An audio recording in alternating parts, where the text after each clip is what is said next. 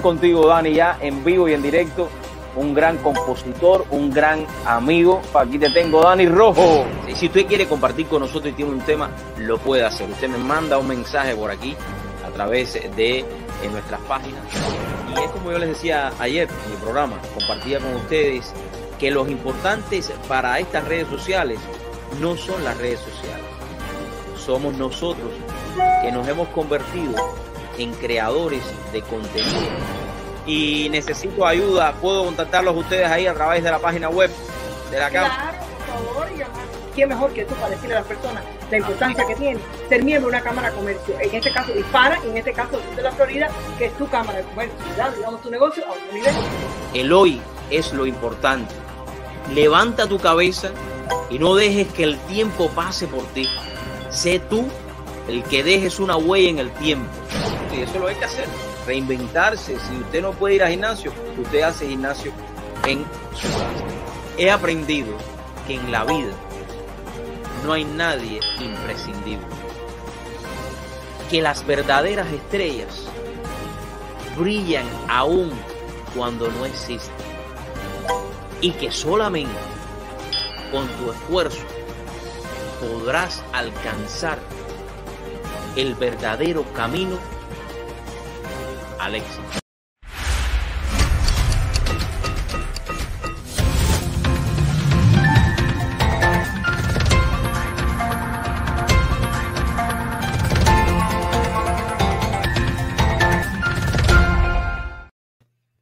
Muy buenas tardes, mis amigos. ¿Qué tal? ¿Cómo la están pasando ya en otro programa más de True Show? Es Dariel Fernández. Aquí estamos compartiendo con todos ustedes. Y quiero recordarles ya, voy a entrar en, en tema ya en esta tarde, tarde de miércoles, mitad de la semana. Tuve la oportunidad de compartir con ustedes al principio del día, junto con Leo, que nos estuvo acompañando. Y quiero volver a poner aquí en este momento la página web de. Eh, Justice for Ariel para todos aquellos que quieran firmar la petición. Es importante que el mundo conozca eh, que este régimen totalitario de los Castro es capaz hasta de enfermar a las personas, hasta el punto de eh, que la persona se enferme, que la persona muera por tal, por tal de que ellos no conozcan la verdad de lo que los eh, estos asesinos castristas alrededor del mundo hacen. Hoy por hoy, Ariel lleva ya tres días en huelga de hambre frente eh, al organismo de eh, Human Rights en Ginebra, está ahí a las afueras. Hoy tuve la oportunidad de hablar con Leo, quien es eh, uno de los que está al frente y preparando todo lo que está sucediendo con él. Si usted quiere, simplemente lo único que tiene que hacer es firmar la petición. Ahí lo estoy haciendo. Es simple. Firme la, la petición y no se quede callado, porque creo que si en la vida nos convertimos o nos callamos, nos vamos a convertir en cómplices. Así que eh, les sugiero a todos y les pido, les pido, dos, tres, cuatro, cinco personas que vayan ahí, firmen esta petición. Después, cuando el programa esté ya corriendo, si ustedes quieren ir, ahí voy a poner toda la información también. Bueno, voy a pasar al primer tema que tengo en la tarde de hoy. Siguen aumentando los casos. Es claro que van a aumentar si ya todo el mundo está saliendo. Eh, lo más importante, escúcheme bien, lo más importante, enfóquese en esto. Lo más importante es que usted se cuide. ¿Ok? Si usted se cuida, usted va a cuidar a su familia.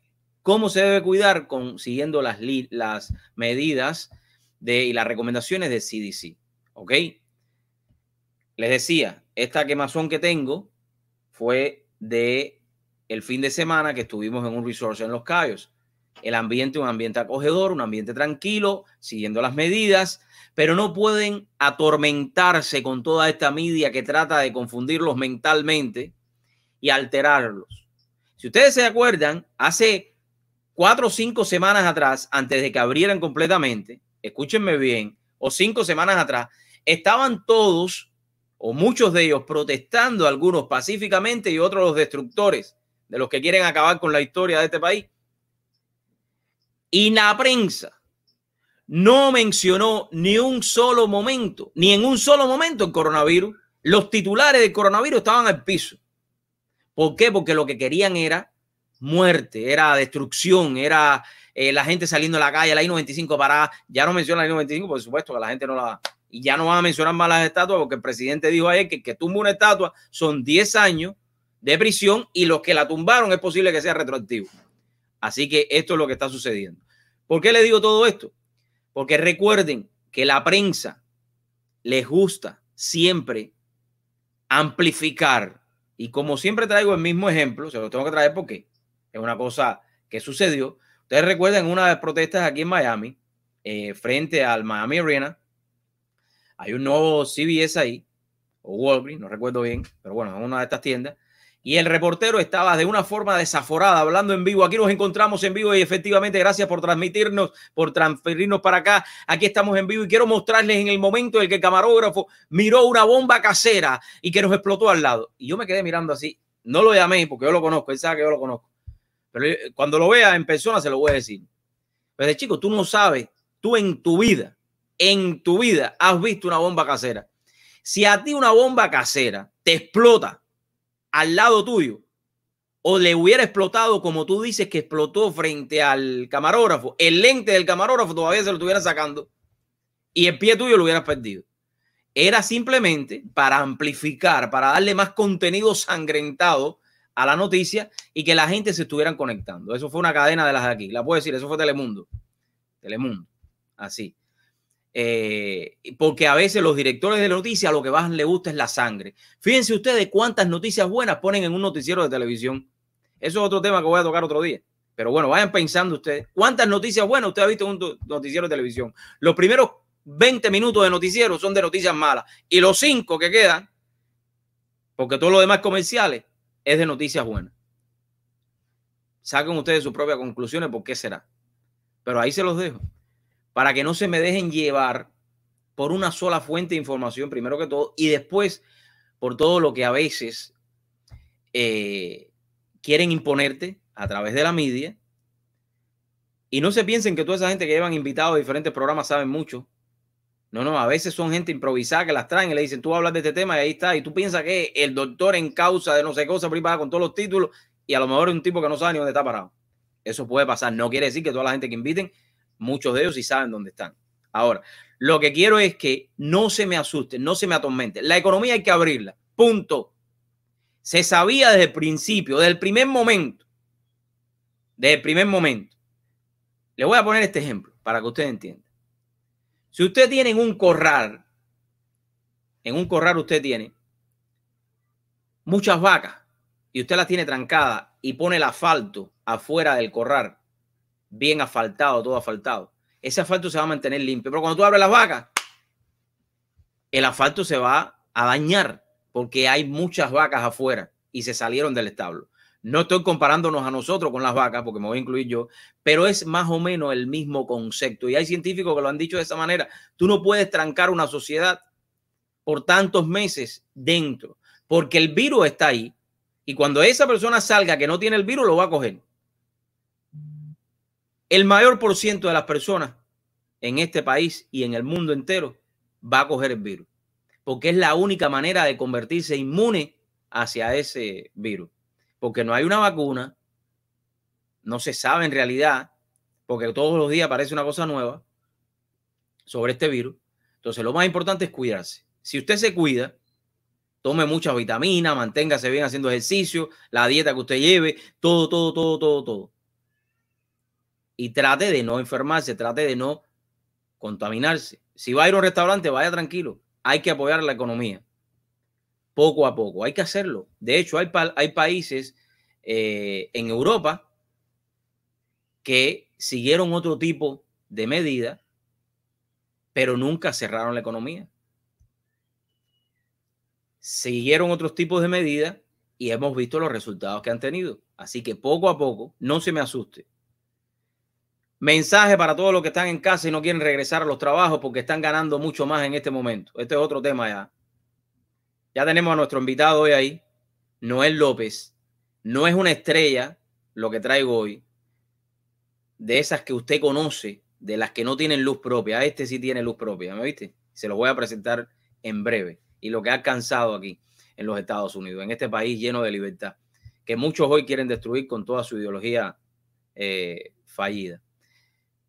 Em, el tema segundo que les voy a traer hoy, el tema segundo que les voy a traer hoy es, quiero a ver si lo puedo ver ahí, si lo veo ahí. Ustedes ven este, como tengo el, background hoy, que tengo que echar un poquito para atrás. Ustedes ven este título, El siglo del socialismo criminal, parte 1 y parte 2.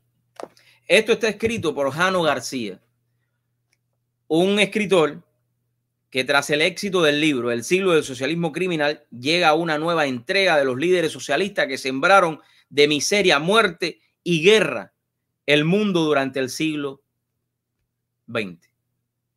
Yo quiero que ustedes se compren estos dos libros, son dos, la parte 1 y la parte 2. Mira, y lo voy a poner. Ahí está. Que ustedes se lo compren. Para que ustedes sepan qué cosa es el socialismo y qué cosa es el comunismo. Para que ustedes vean ahí cómo estos tiranos, algunos de ellos, hicieron posible que mujeres tuvieran que elegir entre uno de sus dos hijos para comérselos y poder sobrevivir. Y eso es lo que hoy quieren implantar en este país, ¿verdad que sí? Ve que es como yo les digo, que no tienen cerebro, porque la masa encefálica se la estirparon y la materia gris se la comieron. Sí, yo voy a estar leyendo parte de estos libros en esta semana también, para el que no lo quiera oír, que no lo oiga, que no vea el programa.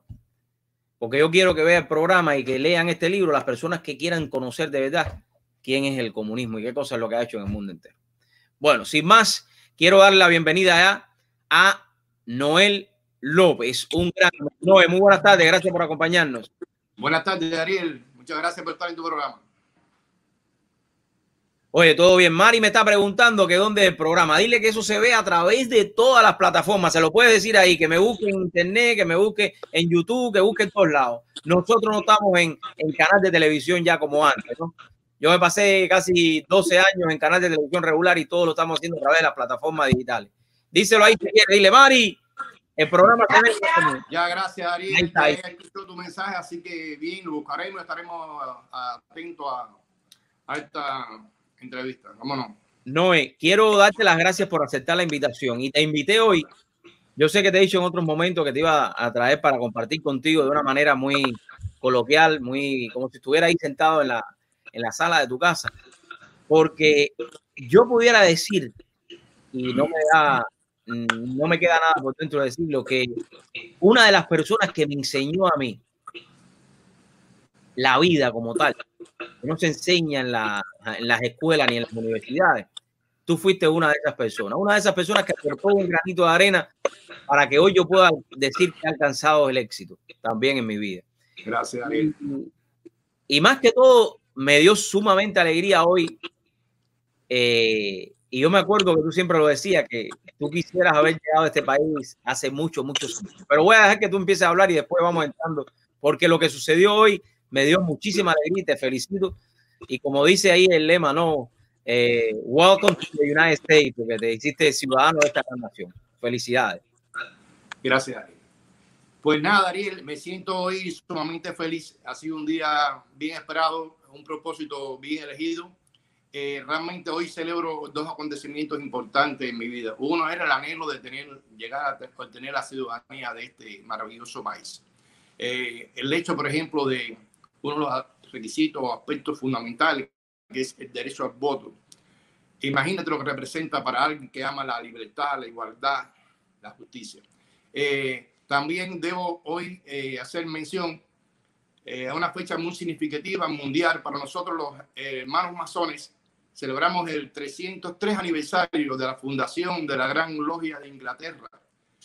Un día como hoy, a las 4 y 2 minutos. Así que esto para mí representa una fecha inolvidable. Una es el juramentación de mi ciudadanía y la otra, cada año, pues la fundación de nuestra gran logia de Inglaterra. Así que imagínate cuánta satisfacción, cuánta alegría. Fue un día maravilloso, un día que pude compartir con amigos, con la familia. Y como bien decía, por ejemplo, en cuanto a la protección, en cuanto a esta pandemia que de alguna manera tiene su doble moneda, doble cara, pues nada, compartimos eh, de manera protegida pero pasamos una, una mañana eh, feliz, es decir, mis hijas, mis nietos, y quedaron eh, con eh, constancia en diferentes fotos y videos que se tomaron de, esta, de este acontecimiento. Yo te doy realmente muchas gracias por el éxito que vienes obteniendo eh, en todo lo que te propone. Desde muy joven, desde muy chico, sé que realmente fuiste un protegido de toda nuestra familia. Eres un hijo más de la casa. Mis hijas te adoran y realmente se ha, logrado aquello que tú desde muy, desde muy joven visualizaste. Eres un pensador, eres una, una enciclopedia realmente no, no, no, trabajo. No tampoco, no tampoco, no, no, no. no eh, bueno. Eh, muchos llegan a los Estados Unidos y no se enfocan. Muchos llegan a los Estados Unidos a Tierra de Libertad con 20, 13 años. Nacen aquí también y no se enfocan. ¿A qué, a qué edad tú llegaste aquí a los Estados Unidos? Daniel, yo llego aquí a este país con 62 años. 62 años. Y eh, después de, por ejemplo, eh, ya siempre con la visión, digamos, de, de proyectarme en cuanto a, obtener, digamos, resultados de, de, este tiempo y las oportunidades que realmente se tienen por acá. Eh, he obtenido, por ejemplo, trabajo propio. La familia, por ejemplo, se ha proyectado, los hijos han estudiado, se han superado, han sido todas cosas muy positivas todas desde un punto de vista. Realmente Creo que sí, que he llegado con algunos años, pero también queda la experiencia vivida al lado de nuestros seres queridos, nuestros padres. Queda, por ejemplo, el aquello que cuando pensamos que prácticamente eh, había poco más por visualizar, por aprender, todo lo contrario. Es, digamos, eh, una luz inagotable en cuanto al aprendizaje, la, la visión, las oportunidades, la libertad, algo, por ejemplo, a veces desconocido, una cosa natural en el ser humano, como, por ejemplo, hace posible la posibilidad de proyectarse, tener pensamiento propio y sobre todo a elegir, a determinar, a proyectar. Eso es algo realmente, Dariel, que la, solamente se obtiene con perseverancia la vida. Se obtiene, digamos, con una idea propia de cuanto a lo que, a lo que representa la, la libertad que tenemos todos en este país, en este maravilloso país, donde ahora en estos momentos, como dije anteriormente, el derecho ese que anhelaba, que es el derecho al voto, uno de los elementales para, digamos, elegir nuestros gobernantes. Es realmente algo tan lindo, tan maravilloso, que realmente solamente la gracia de Dios para nosotros, el gran arquitecto universo, hace posible que cosas como estas sucedan y que personas como tú realmente tengan la, la, la visión de invitarnos a tu programa.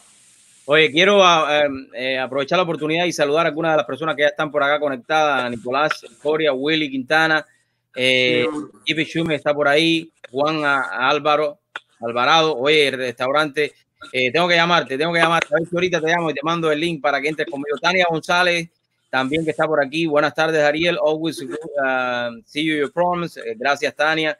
Eh, también Lourdes, Ibe González, Luis Manuel, un saludo para ti, y Anaís Hernández. Yo creo que en la vida, en la vida, no, en la vida, lo único que tú necesitas es enfocarte y tener una visión a donde tú quieras ir. Y yo creo que esa visión tú siempre la has tenido, la tuviste en Cuba y la replicaste aquí en Estados Unidos, ¿no? ¿Y por qué te preguntaba al principio con qué edad habías llegado? Porque yo creo que en la vida no importa la edad que tú tengas, sino es los deseos que tú eh, puedas proyectar para salir adelante. Y eso tú lo has demostrado, eres un ejemplo de él de, ello, ¿no? Un ejemplo de éxito, ¿Qué le puedes decir a las nuevas generaciones que hoy, eh, con tanta información, con tanta eh, conectividad hasta cierto punto en las redes sociales, en la internet, la verdadera información se les eh, convierte en nada debido a tanta información, valga la redundancia. ¿Qué le puedes decir? Bueno, lo que yo puedo decirle es, por ejemplo, tanto familiares, amigos como la juventud, el pensamiento propio, luz propia. Es decir, llegar al estudio, la superación, a ver más allá de aquello que nos dicen. Es decir, hay que saber escuchar, pero a la vez hay que tener también visión de todo aquello realmente de lo que es práctico y de lo que no lo es. Así que por tal motivo, eh, exhorto a la juventud a, digamos, a preservar nuestros nuestro derechos, nuestros principios de solidaridad, solidaridad, amistad, fraternidad, pero sobre todo la defensa, la, de la ley, de la justicia. Hay que respetar las leyes. Hay que, digamos, tenemos que de alguna u otra manera, y es justo que sea cuando no estamos conformes con algo que se haga de una manera, digamos, disciplinada, organizada. Pero no como bien decías ahorita hace un momentito, Dariel, en cuanto al vandalismo, al crimen organizado. Algo que tanto daño nos hace a la sociedad, hace, digamos, tanto a los propios jóvenes que se pierden. Entonces no encuentran su propio camino. Pues estamos un, un llamado a esta juventud realmente que haga, por ejemplo, todo aquello que realmente los haga virtuosos, que lo haga, por ejemplo, merecedores, por ejemplo, de una juventud, de, eh, de ejemplo, una juventud en la cual eh, nuestros padres, eh, de, algún que otro de alguna otra manera, pues ese fue su propósito, lograr que nosotros fuéramos hoy hombres de bien. Eso es lo que yo recomiendo a la juventud, el respeto a la sociedad, el respeto a la propiedad ajena, y todo lo que hagamos, que lo hagamos con disciplina. Con disciplina. Y todo esto, por ejemplo, también hablaba, por ejemplo, en cuanto a todas estas cosas, por ejemplo, eh, eh, negativas, que de alguna manera hemos vivido en muchísimos años, pero bueno, no eh, pensemos en lo malo, sino pensemos en todo lo bueno que nos reserva la vida, todas las cosas posibles que podremos, entre todos podemos lograr. Ese es el punto de vista realmente en el cual yo enfocaría a la juventud, o sería mi opinión humilde, en cuanto a que siempre es posible un mundo mejor y que el hombre bien sabiamente puede decir, el hombre vive su presente, se apoya en el pasado, se proyecta hacia el futuro, pero el rey siempre vive su presente. El presente es el todo, es nuestra vida, es nuestro ejemplo. Esa es una idea más o menos visual de lo que yo más o menos pudiera transmitir. Eh, no, es la familia. La familia es el bastión de, de la sociedad, sin duda. Eh, bien lo dijo Benedicto XVI, eh, ese eh, papa tan querido en la iglesia, eh, que iba siempre al punto, ¿no? Eh, y lo dijo cuando vino aquí a Washington o a New York, no recuerdo bien. El caso fue que fue aquí a los Estados Unidos y decía que la familia es la base de la comunidad. Si no somos capaces de defender la familia, no vamos a tener sociedad, ¿no? Y hemos visto los ataques de la familia constantemente, constantemente, porque si rompen eso lo van a destruir todo, ¿no? ¿Cómo has podido tú combinar esa parte en tu vida eh, donde la familia ha jugado un, un papel importante? Sí, Daniel, la familia. Dice así un, un proverbio masónico que dice que el hombre debe de su semejante respeto, amor y consideración. Según ello, por el culto de la virtud, la práctica de las buenas obras. Por tal motivo, la, la, familia es la base de la constitución de los pueblos. Por, tal, por otra parte, pudiera decirte que la, el hecho, por ejemplo, de gozar de una salud familiar se debe, por ejemplo, a todo aquello, por ejemplo, de dedicación, mucho amor, el amor familiar, la educación desde los años eh, jóvenes, nuestros hijos, ese sentimiento que se proyecta a nuestros hijos queridos, a todo nuestro entorno, al respeto a, a los demás y para consigo mismo. Creo que eso forma parte de lo que es el logro familiar. Todo hombre, eh, de alguna u otra manera, anhela tener una familia, tener una familia eh, amorosa. Desgraciadamente, muchos se pierden eh, en este camino en cuanto, por ejemplo, a vicios, eh, costumbres no apropiadas o quizás malos ejemplos que de alguna u otra manera hay quien logra salir de ese caudal. Otros, eh, pues entonces, desgraciadamente no tienen retorno. Esos que no tienen retorno es una pena. Y, la, y por tal motivo, no nos queda otra, otra visión que, digamos, transmitirle y seguir eh, intentando que el amor todo lo puede. Creo que es la única manera que podamos entre todos aportar ese, esa información, de, de, digamos, de ayudar, de, no encuentro otro, otra vía que no sea el amor. Yo creo que es importante mirar la vida desde ese punto de vista eh, en el cual tú has comentado en este momento, ¿no? Eh, cuando nosotros, los seres humanos, a veces queremos mirar o pensar en esa palabra vida muy abstracto, yo creo que perdemos el sentido de lo que realmente somos y el sentido de lo que verdaderamente puede significar esa palabra eh, para nosotros. Amigos, estamos compartiendo con Noel López, es un buen amigo mío que tuve la oportunidad de conocer hace muchos años. Yo creo que desde que nací casi tenía uso de razón. Allá iba eh, a compartir en su casa con su esposa, eh, que está por ahí eh, también, Mari. yo creo que Yanela estuvo conmigo en la escuela también. Me no? Vaya, la verdad que ya yo estoy perdiendo la... Los años, eh, Noel, recuerdo una de mis primeras herramientas de cortar cable, eh, me la regalaste tú. Eh, me recuerdo todas esas cosas así, que son momentos importantes en la vida de un niño o en la vida de un adolescente, que es lo que va a marcar también eh, su, su futuro, ¿no? Hasta cierto punto. ¿Cómo ves tú todo lo que está sucediendo cuando vemos personas que quieren cambiar o no cambiar, quieren intentar cambiar la historia borrando el pasado? Mira, Dariel, en estos momentos no se trata de personas tratando de cambiar la historia. se trata de un vandalismo organizado, créeme.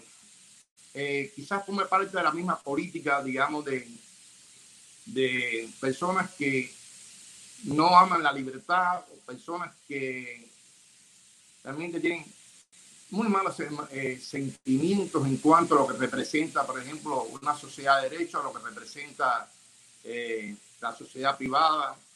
Entonces, creo, Dariel, que realmente es una situación bien difícil y que le pido, le ruego al gran arquitecto del universo que le dé sobrada sabiduría a nuestros líderes, a nuestros gobernantes, para que junto con sus asesores y junto, digamos, con un pueblo organizado, pues entonces eh, realmente logremos radical esta, que en realidad es una minoría, pero que todo depende en gran medida, digamos, del liderazgo que pueda tener una, una nación como lo es los Estados Unidos de Norteamérica.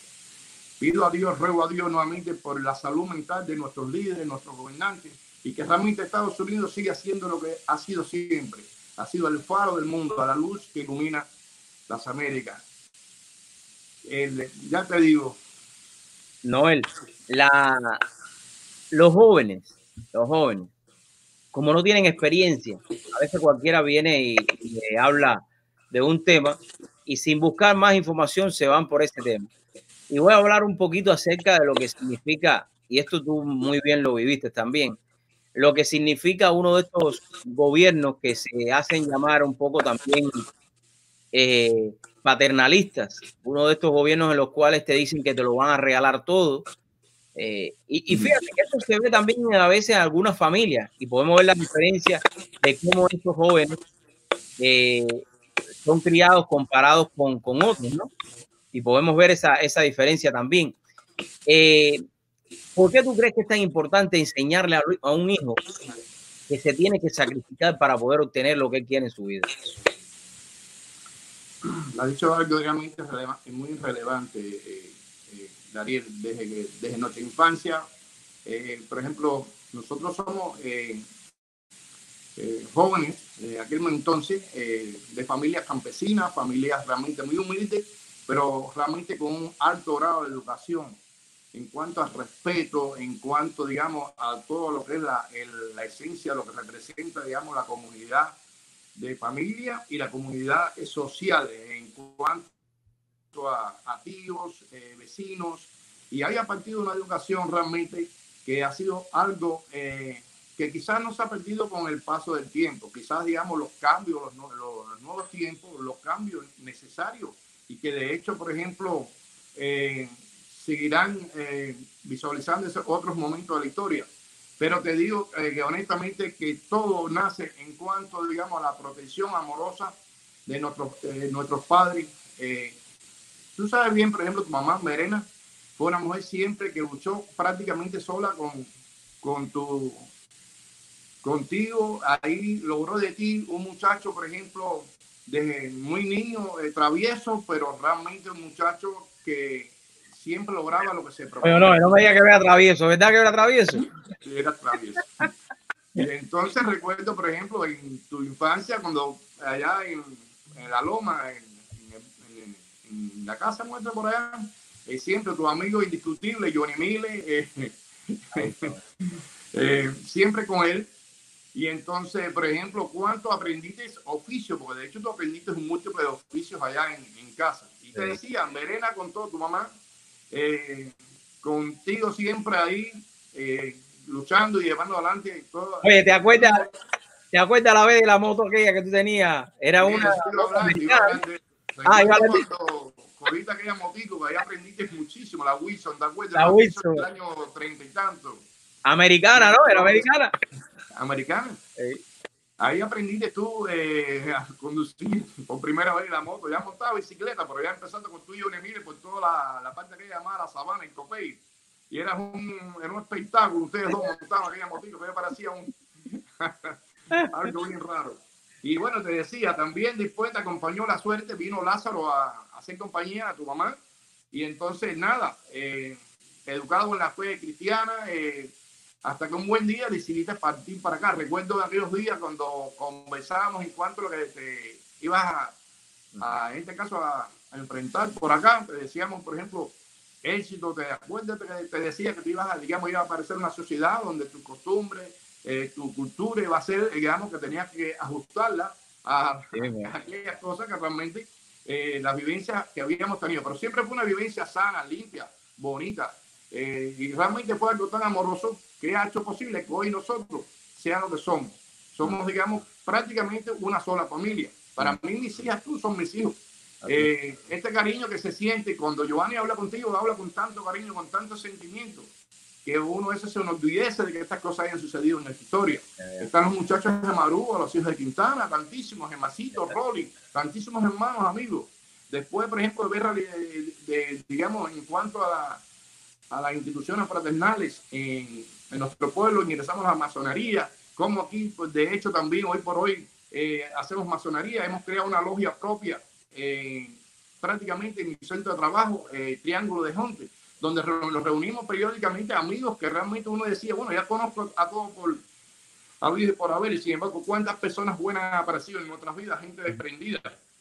Pueden haber mucha gente mala, pero créeme, Ariel, que son malos buenos con los malos. Desgraciadamente los malos hacen mucho daño, pero somos malos buenos. Pero si los buenos realmente nos proponemos, eh, se puede, por ejemplo, salvar todo este desastre que hoy en día estamos atravesando.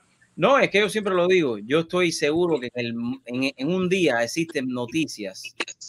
Tú hablaste de personas buenas, pero en un día existen noticias más, más noticias buenas que noticias malas. Eh, y eso estoy seguro. Y hay muchas personas buenas y de ellos depende también el bienestar del, del, mundo, ¿no? Porque cada uno de ellos pone un granito, cada uno de nosotros ponemos un granito para que la sociedad sea mucho, eh, mucho mejor. Noel, el éxito. ¿Te sientes una persona exitosa? Me siento una persona exitosa y realizada. Lo primero es creado una familia tan amorosa y tan unida como la que hoy en día, por ejemplo, eh, todos formamos parte de ella. Eso ha sido mi mayor éxito, mi mayor felicidad ha sido. Y después de mi familia, que forma parte de la familia, son todos ustedes, los amigos, tantísimos amigos, gente que están pendientes de uno en todo momento, cuando en las buenas y en las malas, recibe siempre el aliento, recibe, digamos, un saludo solidario. Esas son cosas de que simplemente el tiempo, la vida te premia con todas esas cosas. Eh, todo eso, si me hubiera propuesto, quizás, no sé, ha sido quizás un azar de la vida, ha sido un regalo bendito de Dios, ha sido algo maravilloso. Me siento un hombre realmente exitoso y realizado. Cuéntame, hoy te convertiste en ciudadano de los Estados Unidos. Seguro. ¿Qué significó eso para ti? ¿Qué significó eso para ti? No, eso es algo realmente de Dariel que hay que realmente eh, sentirlo, con eh, algo que está dentro de, de sí mismo.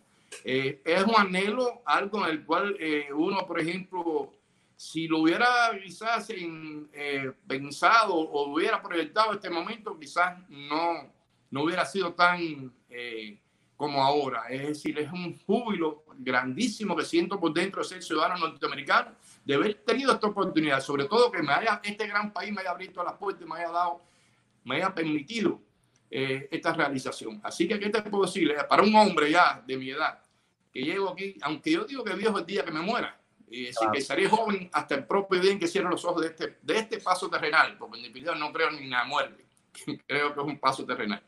Y entonces, pues nada, Ariel, feliz, muy feliz y muy realizado. Muy realizado. Ahí estoy poniendo, imágenes de. Ya veo. ahí está tu esposa, Mari, ahí está tu nieto, ahí está tu hija, Joanny. Eh, también tenemos aquí, a ver, aquí está Marilian, y aquí están todos los otros nietos. Pero eh, quiero, quiero, hacer referencia, digamos, a ese momento. Ve, ahí estamos en el, en el restaurante, vamos a darle publicidad, restaurante serio que están en la 120 y la 137 Avenida de Muy bien. Fue un trato muy exquisito, realmente también ver las normas de protección, no solamente nosotros, sino todos los que se encontraban presentes. Y realmente, a pesar de la situación que hoy en día eh, que pudiéramos tener, pues teniendo la prudencia, teniendo, siguiendo, por ejemplo, todas las orientaciones, pues nada, podemos seguir compartiendo en familia, podemos, digamos, seguir saliendo, incorporarnos a la sociedad y hacer exitoso nuestro trabajo. Creo que no, que no sea un, que no sea un problema realmente eh, la continuidad y la apertura. Estoy a, favor de la apertura. Y con lo aprendido creo que se van a lograr muchísimas cosas más. Hoy, hoy aquí en los Estados Unidos, ¿qué estás haciendo, Noel? Bueno, hoy en los Estados Unidos, Dariel, eh, te puedo decir que ya sabes, llegué hace aproximadamente unos eh, menos de ocho años. Eh, comencé, sabes que domino una serie de oficios, gracias a Dios, y comencé de manes de un taller de carpintería, que es uno de mis oficios principales. Eh, ahí estuve alrededor de cuatro años. Después, mediante, digamos, el aquello, el sueño de tener un, siempre ha sido como campesino, como hombre de campo, siempre pensando en un terreno, una tierra, pues entonces hice una propuesta a la familia de comprarle un, un, un pedazo de terreno. Entonces un buen día me dice mi sobrino Carlos y me dice Eddie, mi yerno, no, yo creo que tus sueños se van a realizar y nada, salimos a buscar un terreno y encontré un terreno de 10 acres. En esos 10 acres, que era un llano, donde habían cuatro vaquitas, hoy en día es una boleda frondosa, llenas de frutos ya prácticamente. Eh, también me propuse, logré abrir una propia compañía, eh, un Nursery, que realmente poco a poco va teniendo sus resultados, sus frutos. Mari hoy por hoy también es la única empleada que tengo conmigo.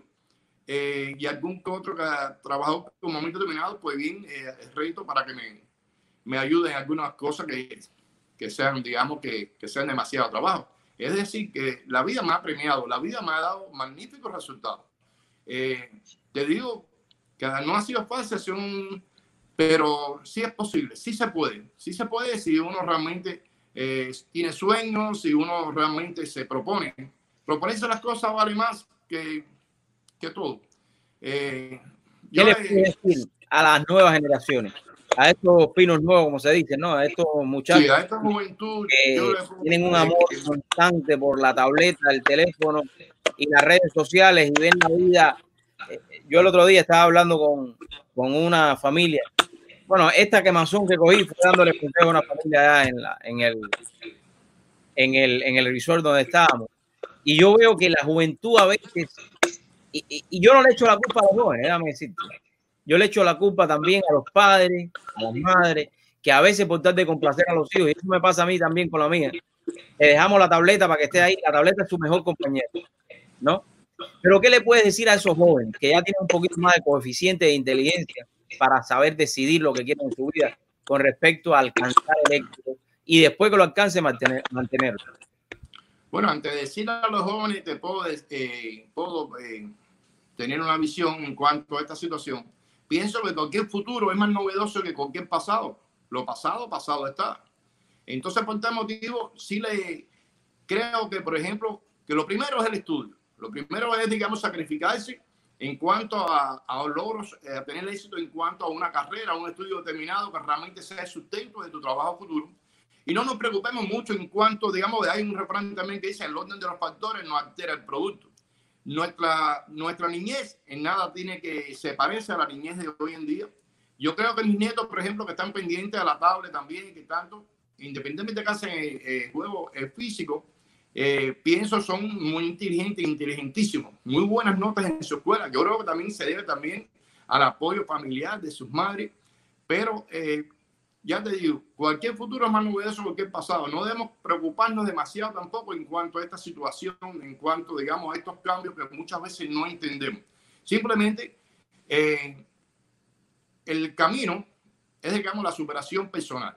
La superación, cambiar todo aquello que debe ser cambiado y proyectarse en cuanto a tener, digamos, eh, una profesión determinada, hacer algo por nuestro planeta, hacer algo por nuestra sociedad. Hay tantas ramas en las cuales, por ejemplo, la, la juventud puede proyectarse. Bueno, de hecho, te digo, eh, si vamos a un balance eh, en cuanto, digamos, a estudiantes, pues andamos muy bien. Creo que no estamos en cifras muy negativas, todo lo contrario, andamos en cifras, por ejemplo, eh, de gran envergadura. No nos debemos preocupar tanto como realmente eh, trabajar con disciplina. Trabajar con disciplina y escuchar a, a nuestros líderes, a nuestros representantes. No, es un tema importante. Te hiciste ciudadano de los Estados Unidos, lo, men lo mencionamos aquí y ahí pusimos imágenes también. Uh -huh. eh, uno de los temas por los cuales tomaste esa decisión también es el derecho al voto. Votar es una responsabilidad, ejercer ese derecho que te da este país. Y más aún cuando siendo emigrante que nosotros llegamos a este país que te dicen aquí está una boleta, te pedimos que nos ayudes a elegir la persona que tú creas que es más eh, capacitada para poder regir tanto tu comunidad como tu país. ¿Por qué es tan importante que entendamos lo que significa ejercer el derecho al voto? Buena pregunta, Ariel. Lo primero, Ariel, que pudiera decirte en cuanto a, realmente a este sueño, eh, que forma parte del sueño americano, que es el derecho a uno de los derechos eh, primordiales que tiene eh, un ciudadano una vez que hace su juramentación, es el derecho al voto, a elegir y ser elegido. fíjate qué curiosidad en cuanto a, a lo que me pregunta, que te puedo decir, por ejemplo, que ahora mismo a los que me están escuchando, mis amigos, respeto la diversidad de opiniones religiosas y creo de cada ser humano. Ahora bien, soy hombre que practica la igualdad, la fraternidad, la libertad. Por tal motivo, todo aquello que ensombrezca esos principios para mí realmente eh, no son bienvenidos. Eh, soy republicano. Debo decirlo ante todos mis amigos, entre todos tres, soy por el Partido Republicano. ¿Por qué soy por el Partido Republicano? No tengo nada en contra de, digamos, del sistema demócrata, de los demócratas, sino que este partido ha sido penetrado, ha sido penetrado por una izquierda radical, por vandalismo, ha sido penetrado. En el pasado fue un partido de éxito y prosperidad y no creo que no lo sea, pero un partido penetrado. Siento decirlo que este partido va a tener que hacer una, eh, una limpieza y eh, ya te digo, Ariel, el hecho de tener poder la oportunidad de votar este año y poder votar por nuestro presidente Donald Trump me hace sumamente más feliz. No, yo creo, yo creo, yo, o sea, eh, vivimos en una sociedad libre y cada cual tiene el derecho de elegir a la persona que lo va a representar. Seguro. Y de hecho no podemos tener miedo expresar nuestras ideas, porque si tenemos miedo, decir por quién tú vas a votar, eh, te coaccionas y vuelves a caer en lo que mismo nosotros vivimos. Que no puedes decir que vas a votar porque las personas van a ir con un de la cabeza. Tú puedes tener tu pensamiento. Y hoy por hoy, esto es un, digamos, un ambiente que se está eh, creando también por muchos que sabemos que están pagados para crear todo este tipo de ambiente, ¿no? Porque tú puedes ser demócrata o puedes ser republicano, si tú defiendes los principios más importantes de un ser humano, está bien, pero si ya eso que tú estás defendiendo se te va de, como digamos, se te va de, la carretera, ya no realmente nadie te puede apoyar o las personas que te siguen te seguirán porque quizás hasta cierto punto no tengan el conocimiento suficiente de lo que tú eres capaz o, o no eh, capaz de eh, Me trae un tema a colación. El día de ayer uno de estos eh, personajes que se creen influentes en las redes sociales, que tiene 1.5 millones de dólares, de 5, mm, bueno, puede ser que tenga millones de dólares, porque pertenece al movimiento, eh, um, al movimiento Black, um, ahora se me olvidó el nombre de, movimiento. Eh, bueno, Black Lives Matter, Black Lives Matter que decía de una manera tan absurda que yo no sé lo que tiene en la cabeza, y te lo digo, eso sí se lo digo así, digo que no sé lo que tiene en la cabeza, de que la figura de Jesucristo era una figura creada por, por los white eh, eh, supremacy, supremacy, por los white supremacy. Cuando la figura de Jesucristo ha estado a lo largo de la historia, es blanco y es así, es blanco y será blanco. Ahora, si quiere cambiarle el color, como quieren cambiarle color a, todo lo que hay hoy, ya eso es un problema. Pero ahí te das cuenta que las personas están mal informadas, mal y se dejan guiar por estos supuestos líderes que no tienen dos dedos de frente, que lo único que hacen es jugar con el pueblo, enriquecerse y al final se sabe dónde es, dónde está eh, el asunto. Tenemos el otro tema. Yo sé que esto es un tema que podemos estar conversando aquí, el tema del, del chofer de NASCAR, que hizo una denuncia que se había encontrado una cuerda en el de su casa, el vino, hizo toda la investigación por favor, a ti nadie por ser negro te va a buscar aquí en tu casa. Esto hace mi, eh, donde estaba la cuerda, esto hace muchos años que esta cuerda estaba aquí, es la cuerda que se usa para abrir la rejita de la casa. Pero este tipo tiene una cantidad de seguidores que nada más que suelte una bomba esta, aunque no tenga sentido, todo el mundo dice, ay, mira lo que hay que buscar. Por favor, mijo. ¿Hasta cuándo? Hablando del miedo, eh, realmente eh, con pena a veces he escuchado, por ejemplo, aquí en este país, un país de, libertad, un país de democracia, gente con tanto miedo como que la escuché muchas veces en Cuba, cuando se decía, habla bajito, esto ser. Hoy en día, eh, con mucha pena, escucho a las personas que muchas veces no hacen su voz o al menos no dejan escuchar eh, su, su libre pensamiento. Es decir, hay miedo, no sé por qué, pero hay muchísimas personas con miedo aquí. Me da pena eso, personas con miedo.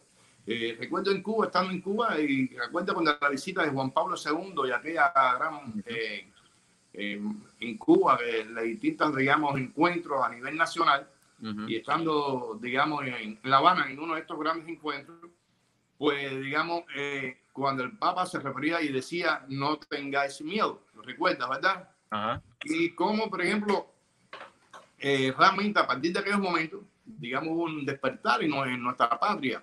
Eh, surgieron, digamos, ya más abiertamente eh, libres pensadores.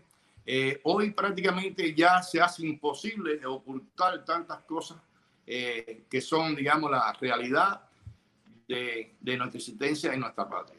Entonces, el hecho de no tener miedo hace libre al hombre. Desgraciadamente, estoy percibiendo que muchas personas aquí en país, en tierras de libertad, tienen miedo, tienen miedo. Pero no, yo, yo, yo, estoy seguro que esas personas lo que no tienen es eh, más que miedo, lo que no están bien informados. Lo que no están bien informados. Eh, ¿Por qué? Porque número uno, tú no puedes tener miedo en este país a decir por quién tú vas a votar. Tú no puedes tener miedo en este país a salir a calle. Tú no puedes tener miedo cuando tú vienes de una sociedad que te inculca en tu cerebro que tú no sirves para nada y que el gobierno te lo va a dar todo, Entonces, cuando yo me encuentro una persona, pues, yo le el miedo? A ver, si el día de mañana tú no quieres decir que tú no vas a votar por eh, Donald Trump y tú quieres votar por Biden, aunque Biden esté perdiendo la cabeza, que tiene demencia senil, es un problema tuyo, yo te lo voy a respetar. ¿Quieres votar por él? Vota por él. Ahora, eso sí, cuando sucedan después las cosas, no diga no se te dijo, ¿no? Es el mismo tema de lo que estamos hablando al principio. No, yo tengo miedo de votar. Ah, bueno, tú tienes miedo de votar. Sí, porque yo no sé, ninguno de los dos sirve. Vamos a suponer. No, yo no sé si el alcalde del condado va a votar o cuál voy a votar por alcalde de la ciudad de hoy. No voy a votar, me voy a quedar en la casa. Ah, bueno, si te vas a quedar en la casa, te vas a convertir en cómplice de lo que pueda suceder después. Porque si tú tienes miedo de ejercer tu derecho, después no vas a poder tener argumentos para poder definir o poder reclamar lo que está sucediendo, porque no existe ese derecho que tú tienes. Entonces yo a veces cuando veo a las personas que dicen eso, que tienen miedo, y yo me lo he encontrado, yo me lo he encontrado, eh, es algo preocupante también, porque lo vemos, lo vemos, diariamente lo estamos viendo, estamos viendo diariamente cómo está sucediendo todo lo que ha ido pasando, y las personas tienen miedo, es verdad, pero yo no le digo que tenga miedo, que se, el miedo está en la cabeza. En la cabeza. En la mente, un estado mental del ser humano. Me, realmente respeto al derecho ajeno, como bien dijera el mexicano Benito Juárez, el respeto al derecho ajeno es la paz entre los seres humanos. Eh, frase que muchas veces yo se la repetía a Iván, a nuestro amigo Iván, sí, eh, en cuanto a, a, esta situación. Y cuando te hablo de miedo, me refiero, me da, a mí lo que me da pena con estas personas que de alguna manera veo que no son capaces no de digamos de ejercer su derecho sino que son yo, eh, están adoptando una posición negativa una posición que realmente los virtudes hace de virtud del ser humano eh, si algo tenemos aquí digamos es digamos la, el derecho de, de, expresión es el derecho digamos a, a, expresar lo que sentimos o lo que realmente eh, qué te puedo decir Darío realmente no, quiero, quiero agradecerte eh, la oportunidad de compartir con nosotros y en toda mi entrevista siempre le hago una pregunta a mis invitados. No sé si quieres compartir algo más con nosotros. Eh, por mí me puedo quedar contigo aquí hasta tarde. Eh, pero no quiero que Mari, que ahorita Mari prepara la, la, comida, yo sé que Mari es estructurada para la comida, hay que sentarse a comer ya. Así. Eh, la palabra, o sea, ¿cómo tú defines en tu vida el éxito con una sola palabra? El éxito, en una sola palabra. Eh, el éxito. Creo que el éxito es el premio más grande que te puede eh, obsequiar la vida. Eh, un hombre de éxito es un hombre realizado. Un hombre de éxito es un hombre tan virtuosa como su propio ser. El éxito, Dariel, es el regalo bendito de Dios. Hay un tema que no tocamos, Noel, aunque este, este es un poco al revés que el programa hoy. Pero ¿de dónde tú eras allá en Cuba? Que eso no lo dijimos. ¿De dónde tú eras? Me están preguntando, ¿de ¿dónde es el hombre este que tú trajiste aquí? ¿Dónde? ¿Dónde tú naciste? Nada, Ariel, sabes que, por ejemplo, eh, allá en nuestro pueblo, en el pueblo de Madruga, un pueblo realmente eh, muy querido por todos los madrugueros, eh, no solamente por madrugueros, sino por todas las riquezas naturales de nuestro pueblo, sus montañas y sus lomas, sus cordilleras, sus aguas medicinales, sus sabanas, tantas, sus ríos, valles, el Valle de Santa Coloma, el Valle de Callejao. Nací precisamente en el pueblo, un, en un pueblecito de campo. ¿Dónde? Eh, allá por, en la zona de Callejao. Lo oíste mental Callejao, ¿verdad? Pues si yo iba a Callejao, yo me acuerdo cuando yo tenía mis ideas de ser sacerdote, que me ponía un rosario aquí con Michael Marrero y nos íbamos hasta Callejao a buscar, a, a tratar de llevar la palabra a diferentes personas que, que habían ahí que nunca se habían sido evangelizados. ¿Cómo vamos a contar yo chicos? Un abrazo, un cariño eh, inolvidable a mi hermano y amigo tuyo también, Mike Marrero. Mike Marrero. Es un hijo más de esta casa también. El Dariel, en Callejado, eh, recuerda que era un pueblo de campo, de campesinos, muy humilde, pero un campesinado diferente a todos los campesinos que realmente por la región. Ningún, según se decía, en el el campesino de esta zona de Callejabo era diferente a otro poblado de, por ejemplo, San Blas, de Cangre, no era igual. Era para, para todo, perdón que te interrumpa, ¿no? para todo lo que están escuchando, voy a describirle un poquito, ayúdame, Noel, ¿no? Porque la gente piensa en el pueblo, no, no, esto era, Callejabo era como decir, ir al medio de un monte, y tú caminabas por un pedraplén, una hora más o menos, ¿no? Para llegar al pueblo. Una hora. Una hora para llegar al pueblecito de Callejabo. Estaba como ¿Cuántas millas pueden ser? Unas 10, eh, bueno, millas no sé, pero unos 10 kilómetros. 10 kilómetros. Ustedes se imaginan lo que es caminar por ahí 10 kilómetros y llegar al medio donde hay un poblado, decía, pudiera decirlo así, como una tribu, ¿no? Eh, ahí. Eh, y ahí es donde tú naciste. Sí, vamos a ir memorizando, digamos, una cosa importante de nuestro poblado, digamos, donde, el lugar donde nacimos fue, por ejemplo, en Cajabo fue el primer central eh, eh, azucarero en aquel entorno y donde primero hubo eh, la luz eléctrica en Cuba fue en nuestro, precisamente Cajabo, una luz eléctrica muy remota, pero existió está recogida así no, en la historia, donde fluyó la luz eléctrica por primera vez en, en Cuba. En, fue precisamente ahí en Cajabo donde nacimos. fue un central, digamos, con muy rudimentario, pero realmente se producía azúcar a buena. De hecho, la mejor azúcar que de los entornos era de la isla del Valle de Callejabo. Después surgió ahí el central San Antonio, ya en el Valle, en, el poblado de Madruga. Pero realmente Callejabo tiene una gran historia, una historia muy bonita.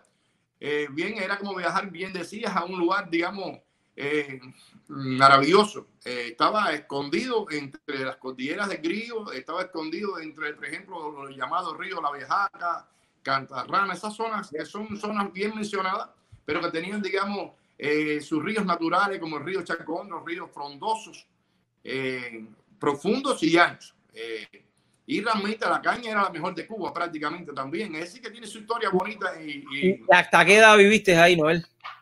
Bueno, estuve ahí gracias, por ejemplo, a la luz y al éxito, hablando de éxito, mi hermano Orgilio, mi hermano mayor, eh, vivimos siete años. A los siete años, mi hermano, que ya tuvo una visión diferente de lo que era el campo y el poblado, pues entonces decidió eh, salir para La Habana y, entonces eh, salimos para Madruga.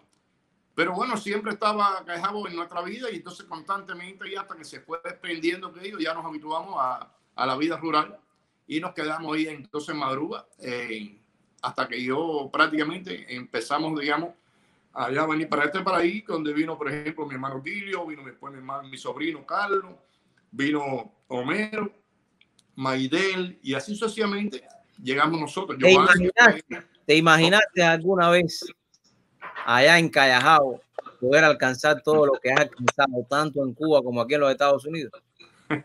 Bueno, hablando de Callajao, Dariel, eh, toda eh, la infancia es la, digamos, la cosa más preciosa que puede tener un ser humano. Recuerden que, que, prácticamente comenzamos a pensar sobre los 5 o 6 años, que en aquel entonces, pues no hoy en día, los muchachos hoy en día, otros años, por ejemplo, hacen lo que uno no hacía con 15 años.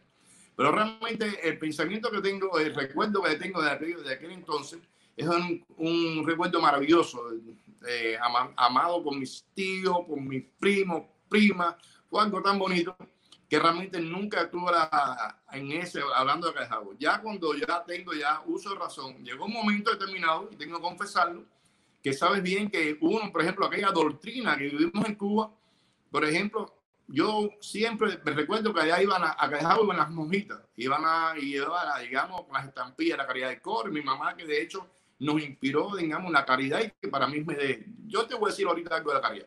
Y entonces resulta ser que ya cuando bautizo a mis hijos, decido, por ejemplo, empiezo a tener ya otra visión de la vida cuando prácticamente todo indicaba que aquel adoctrinamiento que había en cuanto a la negación de Dios, en cuanto a, a la desunión familiar, todo aquello que, que el sistema prácticamente eh, incitó a la población y que de alguna eh, hizo efecto ¿no? en su historia.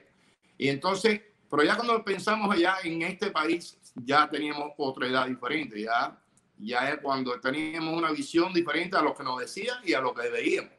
Y entonces, ahí donde nace, digamos, el aquello, el sueño, que era el sueño, por ejemplo, de un mundo mejor, de, digamos, de libertad, de llegar a un Estado de Derecho, ahí es cuando realmente cargo las pilas Ahí es cuando realmente me proyecto, me enfoco en este, en este, en este propósito y entonces cuando se produce el sueño. Es decir, hubo, ante todo, hubo un despertar, un despertar bien profundo, porque realmente, desgraciadamente, hoy en día hay muchos dormidos y muchos que no despiertan de ese, de ese letargo. Eh, algunos están, por ejemplo, quizás eh, presionado por el propio sistema, pero hay otros, desgraciadamente, que están dormidos en el tiempo, Daniel. Es, es, interesante, ¿no? Es interesante, ¿no? Compartir así y, una cosa como ¿no? Recordar, recordar eh, lo que uno vivió. Y gracias a todo lo que uno vive en la vida, uno hoy por hoy puede decir esta palabra que tú has dicho, ¿no? Eh, yo creo que eso es lo, lo, más importante, lo que se te va a quedar en la vida. No es algo que se nos quede que quieras compartir con nosotros. Bueno, que se me puede quedar, por ejemplo, ante todo, eh, se me queda, por ejemplo, el agradecimiento, aunque lo diga antemano, pero el agradecimiento a la vida, el agradecimiento a todo lo, eh, digamos, lo bueno que me ha sucedido y a lo malo también, porque he aprendido de lo malo.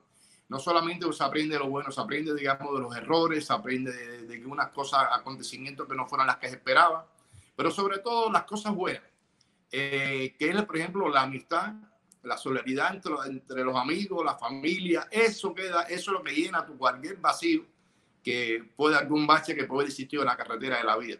La vida simplemente es un libro, un libro que todos recibimos. O lo llenas de virtudes o lo llenas de desastre, pero tenemos la misma oportunidad.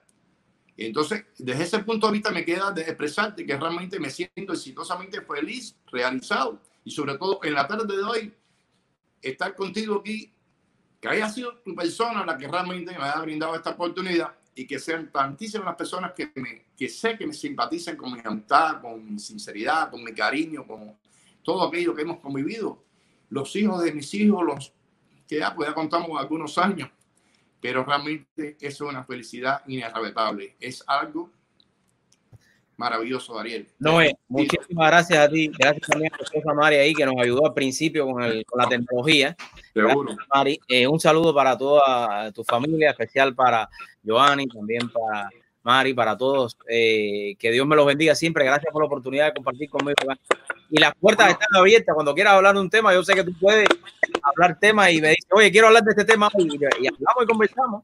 Sí, damos un tema que podemos, digamos, conversar, que digamos, de, digamos, la fraternidad, la masonería. Eh, de hecho, Por supuesto que sí, sería un tema interesante. Dime si quieres pasar la semana que viene, nos preparamos un día y me dices ya el día. Estamos ahora en una recesión en estos momentos, dado la situación. Ya prácticamente vamos a tener nuestra propia apertura nuevamente, pero tenemos ya, hemos creado un, una logia eh, eh, aquí masónica en el Triángulo de Jonte, es decir, en, donde radica mi Nation, en este caso el arbolito lo pueden buscar en diferentes páginas también. Ahí tenemos, digamos, encuentros fraternales dos veces al mes, el primer domingo y el tercer domingo a las 3 de la tarde.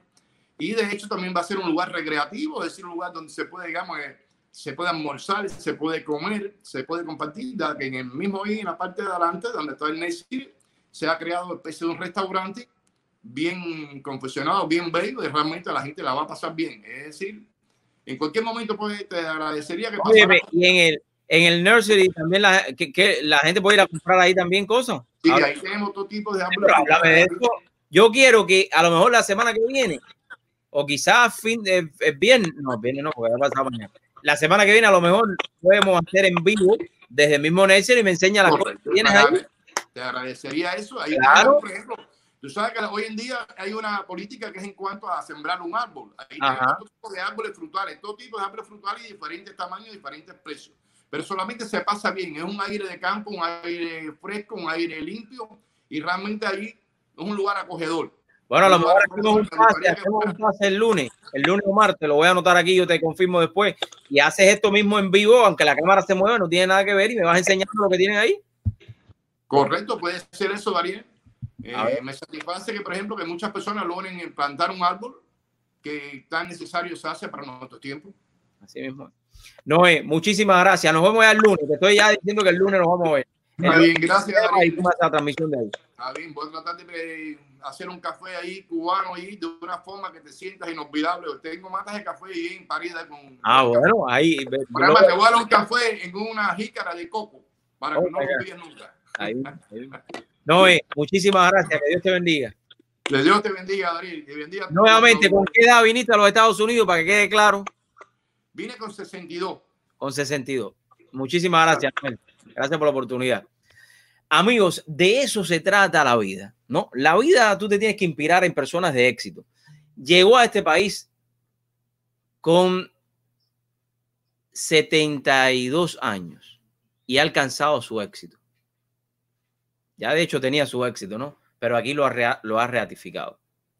La vida se trata de eso, de no tener miedo, de no importar qué edad tengas. Yo lo comentaba ayer o antiel, el dueño de Kentucky, eh, Kentucky, eh, Kentucky em, Chicken, ah, Kentucky, Kentucky Fried Chicken. Menos mal que tengo mi esposa que me ayuda porque yo me trago con, los nombres de Kentucky eh, Fried Chicken. Este hombre empezó con 85 años, llegó a ser millonario porque puso esa cadena de restaurante. ¿Tú crees que tú, con la juventud que tienes, no puedes alcanzar lo mismo? ¿Qué te falta? ¿Qué te falta? Nada. Todo lo tienes aquí y lo tienes aquí. Enfócate. Escoge el camino. Porque tú, escúchame bien, eres la única persona que puedes cambiar tu vida. Bueno, para terminar, quiero volver a repetir la entrevista que le hice, eh, que le hice en el día de hoy. Pidiendo, eh, este se las voy a poner sobre el doctor Ariel Ruiz Urquiola. Quiero que firmen la petición, por favor. Quiero que la firmen. La voy a poner ahí, la voy a poner en todos lados. Hace falta llenar más peticiones para ver si Bachelet puede saber más del caso y quiere atender a Ariel para que pueda explicar. Ariel está en huelga de hambre, hoy es el tercer día. Ariel es un enfermo de VIH porque el comunismo, porque el socialismo, porque ese régimen asesino, empezando por todos ellos, que lo único que tienen echando barriga nada más, que Dios me perdone, lo contaminó. Y las pruebas están ahí de todo lo que hacen con su familia en Cuba. Así que voy a poner la entrevista. Déjenme ponerla aquí para que ustedes la puedan ver, puedan compartirla con nosotros eh, y puedan firmar la petición, que es lo que más me interesa.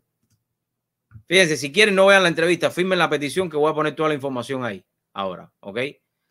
Aquí ya lo tengo. Voy a poner la entrevista que le hice hoy en la mañana y de todo lo que está sucediendo. Buenas tardes, eh, bueno, tardes allá, buenos días acá. Gracias por acompañarnos una vez más. Gracias, Dario. Gracias por tenerme de nuevo en tu, en tu espacio. Oye, perdona la molestia, sé que estás súper, súper ocupado, pero quería que nos dieras un... Le había puesto a todos los televidentes un poco lo que está sucediendo, eh, esta entrevista que tuve la oportunidad de compartir contigo hace algunas semanas, pero quiero que nos des un update de lo que está sucediendo en este mismo momento eh, con el doctor eh, Ariel Ruiz Urquiola. Bueno, eh, eh bueno, él está todavía en huelga, está ahí fuera esperando una respuesta. No hemos tenido eh, nada concreto todavía. Sí, hoy estuvimos a un emisario de, del Consejo de Derechos Humanos eh, que, lo, que fue y se juntó con él y tomó su testimonio. Yo acabo de estar aquí en Amnesty International y, y intercepté a dos personas que trabajan allá adentro y me dijeron que viniera de nuevo mañana porque como ellos están siendo inactivos, ellos no saben por qué ellos no han respondido. Ya yo les dije que la petición ya va ya por 12.500 personas. Ellos me dijeron que regresara de nuevo mañana para poder eh, exponer el caso, ya que ellos no me han dado todavía ni, ni una sola vez el chance de exponer este caso. O sea, ellos están jugando a una manera que es como que no quieren hacer caso. Como yo dije en la entrevista antes, ellos están esperando que algo catastrófico pase para, para tomar acción pero esto no va a pasar, nosotros tenemos que presionar, tenemos que seguir compartiendo, tenemos que seguir, apoyando a Ariel y, nada, seguir adelante, porque esta causa es justa y necesitamos el apoyo de todo el mundo, sobre todo de todos los cubanos que quieren ver la libertad para Cuba. ¿Cuántos días lleva ya en huelga de hambre Ariel? en estos momentos? Ya, ya Ariel está en su, en su tercer eh, día de, huelga de hambre, de sed y de medicamentos. Eh, como, como nosotros sabemos, eh, su eh, la cepa del virus que él tiene, ese es el emisario, eh, Tom Hack, que, que, fue hoy a, a, tomar su testimonio. Y bueno, eh, como, como, sabemos, lo más peligroso de todo es que como él no está tomando el medicamento, esto puede degenerarse muy rápidamente porque su, la cepa que le inocularon a él es altamente mutagénica, lo que quiere decir que puede tener damage irreparable eh, Daryl. Por eso es que tenemos que activarnos, tenemos que continuar a compartir eh, la, petición, que las personas compartan con el hashtag Justice for Ariel, que contacten a las personas que conozcan, que, que, hablen de Ariel, que sigan compartiendo sin cansancio, porque mientras más, más compartimos, más estamos eh, haciendo la atención al mundo, que miren que lo que está pasando, que miren por qué este hombre ha decidido hacer ya su su quinta huelga de hambre y de sed porque todavía nadie le ofrece la, justicia que se merece. Eh, y necesitamos que las personas se activen, que se activen porque este hombre está ahí para la defensa de su caso, pero también representa a todos los oprimidos de Cuba, a todas las personas que hemos estado eh, en el destierro a causa de esta dictadura maligna, narcotraficante. Todas esas personas necesitamos apoyar a Ariel Ruiz Urquiola y a Omar Ruiz Urquiola. Ahí estoy poniendo en este momento la página eh, donde las personas pueden eh, firmar la petición y pueden compartir. Y sobre todas las cosas, tú decías algo, cuando vayamos a hacer un hashtag, poner el hashtag eh, Justice for Ariel y enviarle este Twitter, que ellos los ven, se lo pueden enviar en Twitter a, Bachelet, a todos los representantes estatales que tenemos aquí. Sabemos que la comunidad cubana en el sur de la Florida y en los Estados Unidos tiene un gran poder. Envíe un tweet con esta eh, información para que las personas se hagan eco de lo que está sucediendo. Y bien tú lo decías, Leo, esto es, eso es eh, en este momento. Eh, Ariel está haciendo esto, pero es muy importante que el mundo conozca a través de este mensaje lo que son capaces de hacer este narco de, de gobierno que por más de 60 años ha eh, hundido a la isla de Cuba y a muchos países en el mundo. Yo estaba escuchando nuevamente la entrevista que tuve la oportunidad y tú decías cómo ellos son capaces de ramificar todos sus agentes a nivel de estar en todas estas instituciones que supuestamente tienen que defender los derechos humanos, pero que los, los mismos cubanos no son escuchados también. Sí, y, bueno, y algunas veces todas estas organizaciones se quedan en silencio. Por ejemplo, yo acabo de hablar con, con Caitlin de la, de la organización Race and Ethnicity, que me dice, ayer ella me prometió que iba a, contactarme con una señora que se llama Tania, que es la que está encargada de, de, de, las ONG adentro de las Naciones Unidas.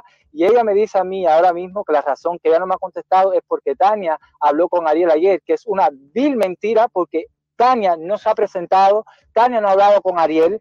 Justamente hoy cuando Tom fue a hablar con él, le dijo que Tania lo iba a contactar. Entonces, ¿quién está mintiendo? Ella me está diciendo que habló ayer con Ariel, pero es mentira. Si yo fui, yo hablé con ella ayer y me dijo que ella me iba a poner en contacto con ella para que yo fuera el interlocutor entre Tania y Ariel. Y entonces ahora ella me está diciendo por texto, porque tengo prueba que no estoy mintiendo.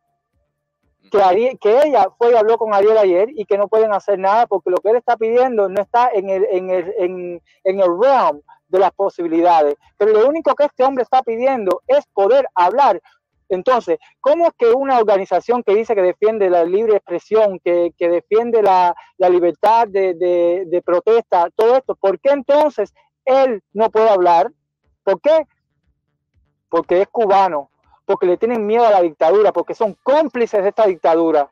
Es por eso que ellos no quieren, no quieren hablar. Y Bachelet también es otra cómplice de esto, porque ayer ella hizo como que no sabía que le habían entregado esta, este, eh, e, esta petición, porque eh, nada, y entonces eh, to, toda esta gente son cómplices, son cómplices, porque cuando tú guardas silencio, eres cómplice de, de, del daño que se está haciendo al pueblo cubano. Y tenemos que parar esto ya, tenemos que, que involucrarnos políticamente con, con, quien, con quien sea que quiera ayudar al pueblo cubano, porque la causa del pueblo cubano es una causa justa, es una, es, un, es una violación de derechos humanos que ha tomado ya 61 años. ¿Cuántos cubanos estamos desplazados por todo el mundo? ¿Y hasta cuándo vamos a estar saliendo de esa isla? Hasta que no quede nadie y se la dejemos a todos esos eh, malhechores. Eh, Leo, creo que es sumamente importante, ¿no? Que, el mundo en, entienda de una vez por todas todo lo que ellos han hecho y a través de lo que está sucediendo específicamente con eh, Ariel, creo que es una buena oportunidad para que todos nos unamos en esta petición. Oye, no quiero robarte más tiempo porque sé que estás bien ocupado. Si pudieras pasar mañana o esta semana, aquí están siempre las puertas abiertas para todos ustedes. Gracias, Ariel. Yo definitivamente eh, te vuelvo a contactar para darte más información mientras vayamos sabiendo qué es lo que está pasando. Pero gracias por el apoyo que, que, que das con tu espacio. Eh, sepan que toda la ayuda y que, que puedan hacer es bienvenida.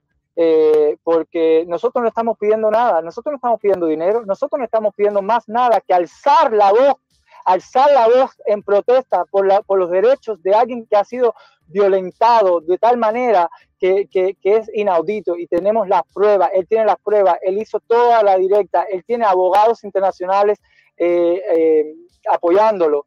Así que tenemos que alzar la voz, es lo único que estamos pidiendo. Nosotros no estamos pidiendo dinero, lo único que nosotros estamos pidiendo es denuncien el mal que está haciendo esta dictadura, porque eso es lo que va a liberar a nuestras familias que están en Cuba, a nuestros amigos, eh, a nuestro pueblo, a nuestro país, para que sea próspero de nuevo, porque nosotros éramos gente y nos han, nos han vuelto animales.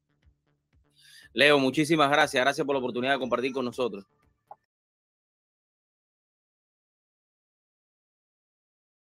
Ahí vieron, esa fue la entrevista que tuve la oportunidad de hacerle eh, a hoy en la mañana eh, y compartir con él, Leo, eh, quien está al frente de todo lo que está sucediendo. Muchísimas personas a través del mundo.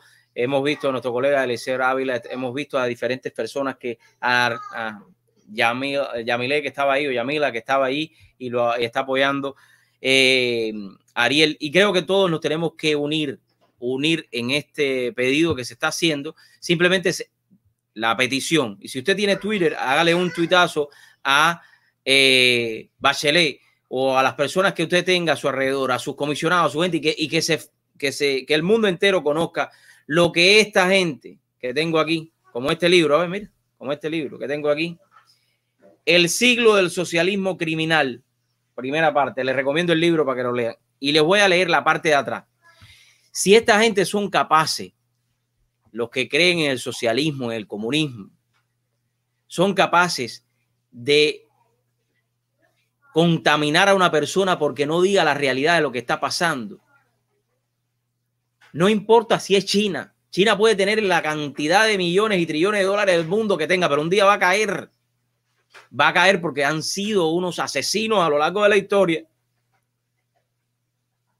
lo que ellos se salvaron, que la mano de obra era tan barata que todos los que querían hacer mucho dinero y que no tenían cerebro se iban para allá. Pero ya volverán. Estoy seguro que volverán. De eso puedo estar seguramente eh, seguro, haga la redundancia, que todas esas compañías volverán para acá. Les voy a leer la parte de atrás del libro. La parte de atrás del libro dice, el socialismo, el socialismo adoptó diferentes vertientes en un proceso de radicalización de la sociedad que llevó al mundo hacia el abismo. el nazismo, el fascismo y la revolución bolchevique fueron herederos de la idea de Estado creada por el socialismo, lo que conllevó a la creación de estados totalitarios en un intento de demostrar el poder de la intervención estatal en todos los ámbitos. Eso es lo que hace el socialismo, eso es lo que hace el comunismo, buscar un gobierno totalitario, un gobierno paternalista que al final te lo quita todo. La represión llevada a cabo por los líderes de estos movimientos dejó como resultado la muerte, la miseria y la guerra. Este es un relato histórico de cómo ocurrieron los hechos, de las medidas que se aprobaron y del legado que seguimos padeciendo en el siglo XXI de lo acontecido hace muchas décadas. Si usted quiere saber lo que es el socialismo, si usted quiere saber lo que es el comunismo, le recomiendo este libro. Estoy buscando al escritor para invitarlo y que comparta con nosotros. Si quieres ser completamente, completamente libre, si tú quieres ser completamente libre, tienes que comenzar por ti. Tienes que comenzar por tu pensamiento. Tienes que comenzar por tu corazón para que de esa manera aprendas a ser libre y nunca más tengas miedo decir lo que piensas, tengas miedo de decir la verdad. Porque es ahí donde único vas a encontrar eso que tanto estabas buscando. Ese punto de éxito que cada uno de nosotros quiere. Porque si no dejas el miedo atrás, si no dejas los obstáculos, si no dejas los problemas y te enfocas en las soluciones que tú puedas crear, nunca, pero nunca vas a llegar al éxito. Que Dios te bendiga.